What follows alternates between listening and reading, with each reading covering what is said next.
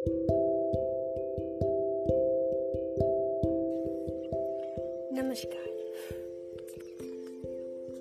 आज मैं आपको एक बड़ी प्यारी सी कहानी सुनाने वाली हूँ, जिसमें शायद सब कुछ है। ये कहानी मेरी है। और जैसे हर कहानी में ट्विस्ट आते हैं, इसमें भी बहुत सारे ट्विस्ट हैं। इसमें तो ये बोल सकते हो, आप कहानी कभी सीधी चली ही नहीं है। तो ज़्यादा टाइम वेस्ट ना किए। मैं आपको थोड़ा सा इंट्रोडक्शन देती हूँ। मैं आशा हूँ।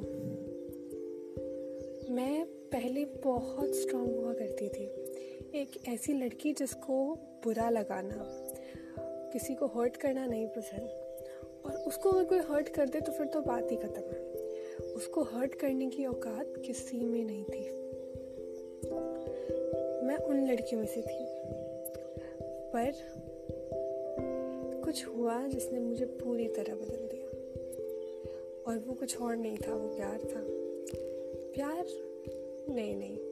प्यार बहुत बड़ा टर्म है। मैं अभी सोलह साल की हूँ। एंड आज से दो साल पहले कुछ ऐसा हुआ जिसने मुझे पूरी तरह चौंका दिया। देखते हैं क्या था।